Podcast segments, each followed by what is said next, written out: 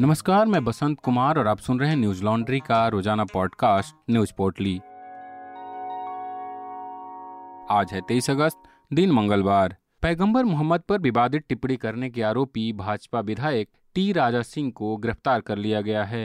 इसके बाद भाजपा ने मंगलवार को उन्हें पार्टी से निलंबित भी कर दिया। भाजपा की केंद्रीय अनुशासन समिति ने उन्हें दस दिन का कारण बताओ नोटिस भी जारी किया है और उनसे पार्टी से न निकाले जाने की वजह मांगी है। तेलंगाना के घोषमहल से विधायक टी राजा सिंह ने सोशल मीडिया पर पैगंबर मोहम्मद के लिए आपत्तिजनक टिप्पणी करते हुए वीडियो डाला था।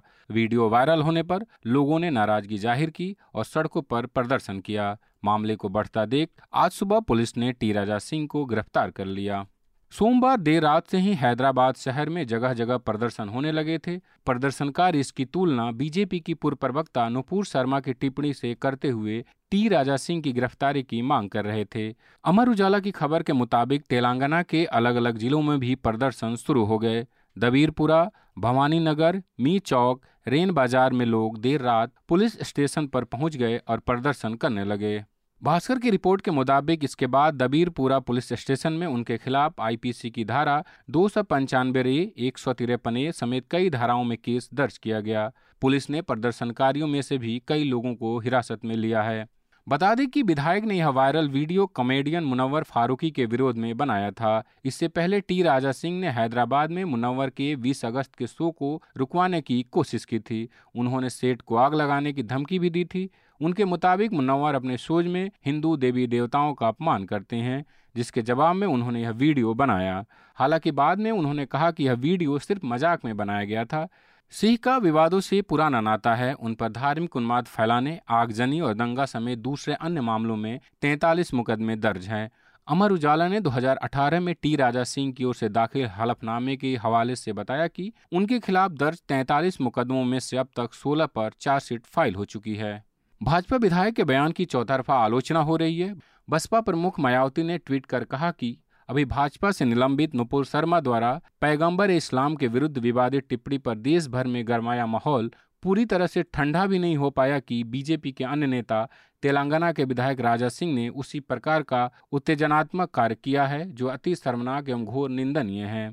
उन्होंने बीजेपी पर तंज कसते हुए कहा, हालांकि तेलंगाना सरकार ने बीजेपी विधायक को आज हैदराबाद में गिरफ्तार कर लिया है, किंतु क्या बीजेपी नेतृत्व की जिम्मेदारी नहीं बनती है कि वह अपने लोगों को संयमित एवं नियंत्रित रख देश में अमन शांति कायम रखने के साथ साथ विदेशों में भारत की छवि को भी आघात लगने से बचाए।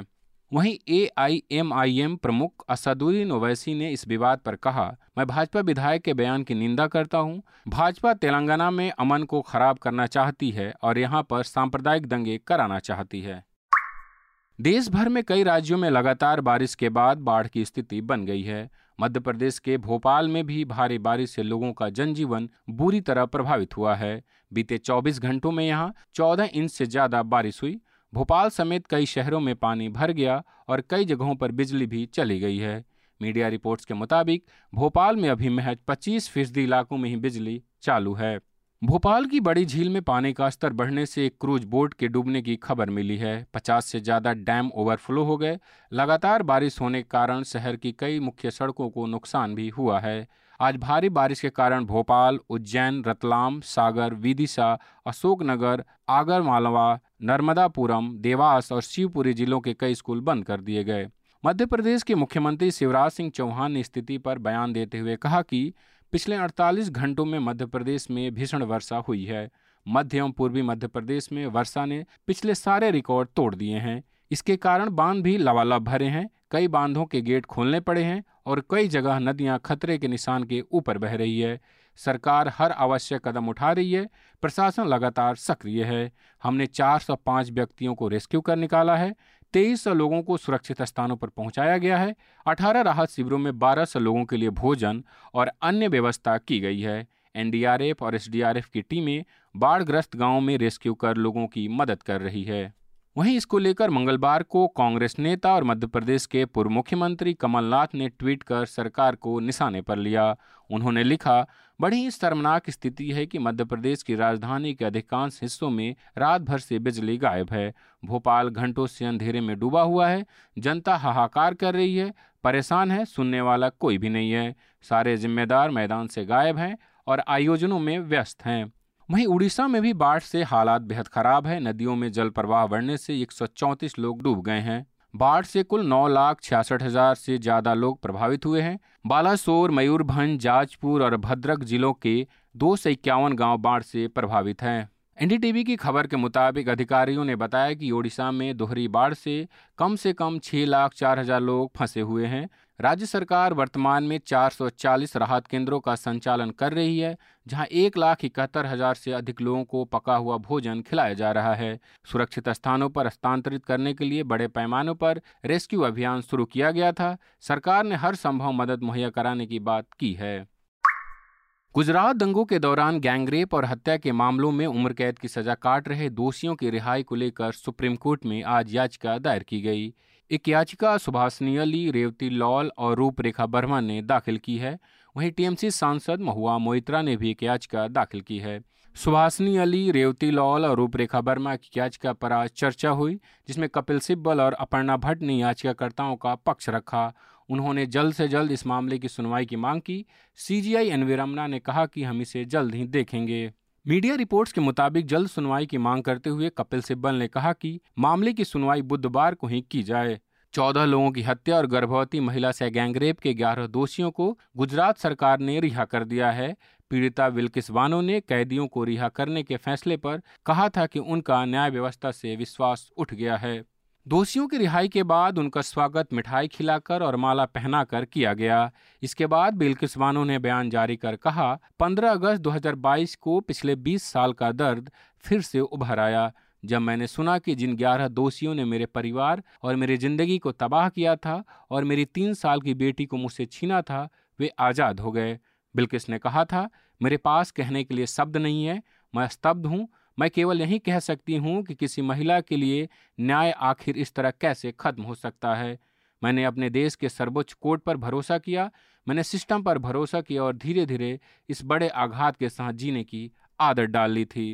वहीं महुआ मोइत्रा की तरफ से याचिका वकील सादान फरासत ने दायर की है। लाइव लॉ की खबर के मुताबिक इस जनहित याचिका में कहा गया कि राज्य द्वारा गठित पैनल ने जाति के आधार पर बाहरी विचारों पर दोषियों को रिहा किया गया। पैनल ने कथित तौर पर कहा कि दोषी ब्राह्मण हैं और उनके पास अच्छे संस्कार है और उन्हें अपराध के लिए जानबूझकर फंसाया जा सकता है। बाद में दोषियों को रिहा होने पर विश्व हिंदू परिषद द्वारा सम्मानित भी किया गया।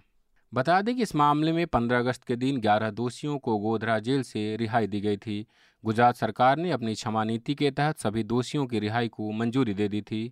हमारी साथी रिपोर्टर निधि सुरेश ने हाल ही में एक रिपोर्ट की है कि तीस साल बाद कैसे एक बेटे ने अपनी मां के बलात्कार के आरोपियों को पकड़वाया।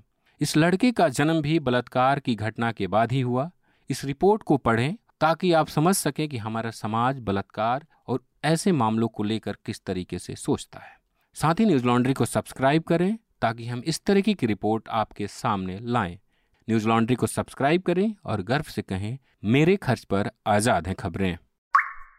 सोमवार को किसानों ने जंतर मंतर पर महापंचायत कर एक बार फिर सरकार के खिलाफ अपनी नाराजगी जाहिर की। इस महापंचायत में एमएसपी की गारंटी समेत दूसरे मांगों के साथ ही लखीमपुर खीरी में हुई हिंसा में न्याय की मांग भी की गई। किसानों की मांग है कि केंद्रीय गृह राज्य मंत्री अजय मिश्र टेनी को मंत्री पद से हटाया जाए और उन पर भी कार्रवाई हो। वही किसानों के ऊपर गाड़ी चढ़ाकर मारने के असली आरोपी हैं। एक तरफ किसान मंत्री टेनी के खिलाफ प्रदर्शन कर रहे थे, दूसरी तरफ अजय मिश्र किसान और किसान नेताओं के खिलाफ बयान दे रहे थे। टेनी का एक वीडियो सोशल मीडिया पर वायरल हुआ, जिसमें वे किसान नेता राकेश टिकैत को दो कौड़े का इंसान कहते नजर आ रहे हैं।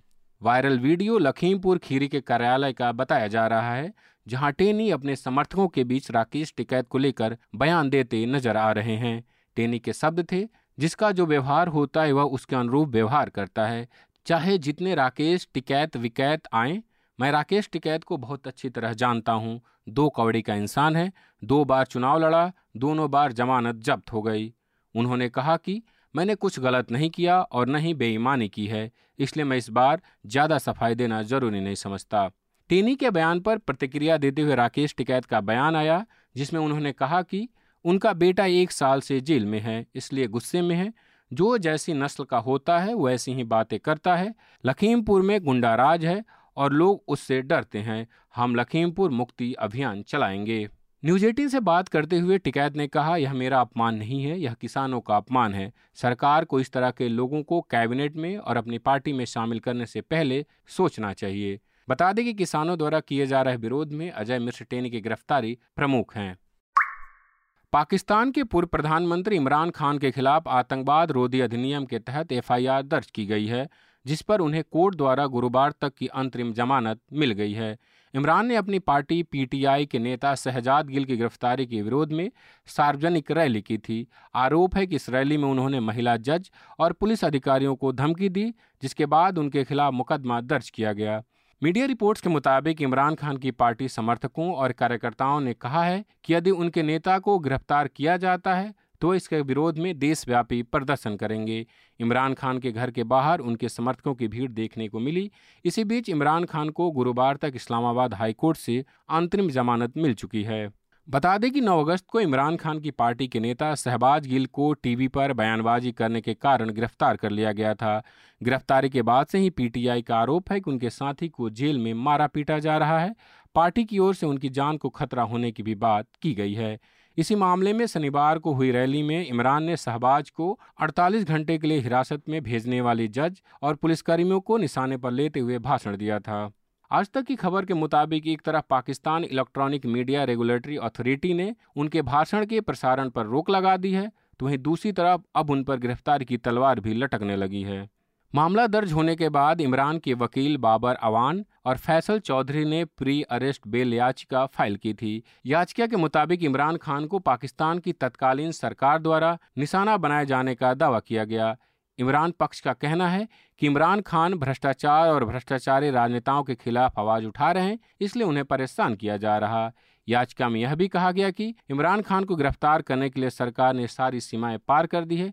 पाकिस्तानी मीडिया के अनुसार पूर्व प्रधानमंत्री इमरान खान के खिलाफ दर्ज केस रद्द भी हो सकता है, क्योंकि इमरान खान द्वारा कही गई बात हम आपके खिलाफ कार्रवाई करेंगे आतंकवाद की श्रेणी में नहीं आता। मीडिया की खबरों के अनुसार इसे पाकिस्तानी दंड संहिता में अपराध नहीं माना जाता। आज के लिए इतना ही। मिलते हैं कल खबरों की नई पोटली के साथ। नमस्कार। न्यूज लॉन्ड्री के सभी पॉडकास्ट टिचर, आईट्यूज और दूसरे पॉडकास्ट प्लेटफॉर्म पे उपलब्ध हैं।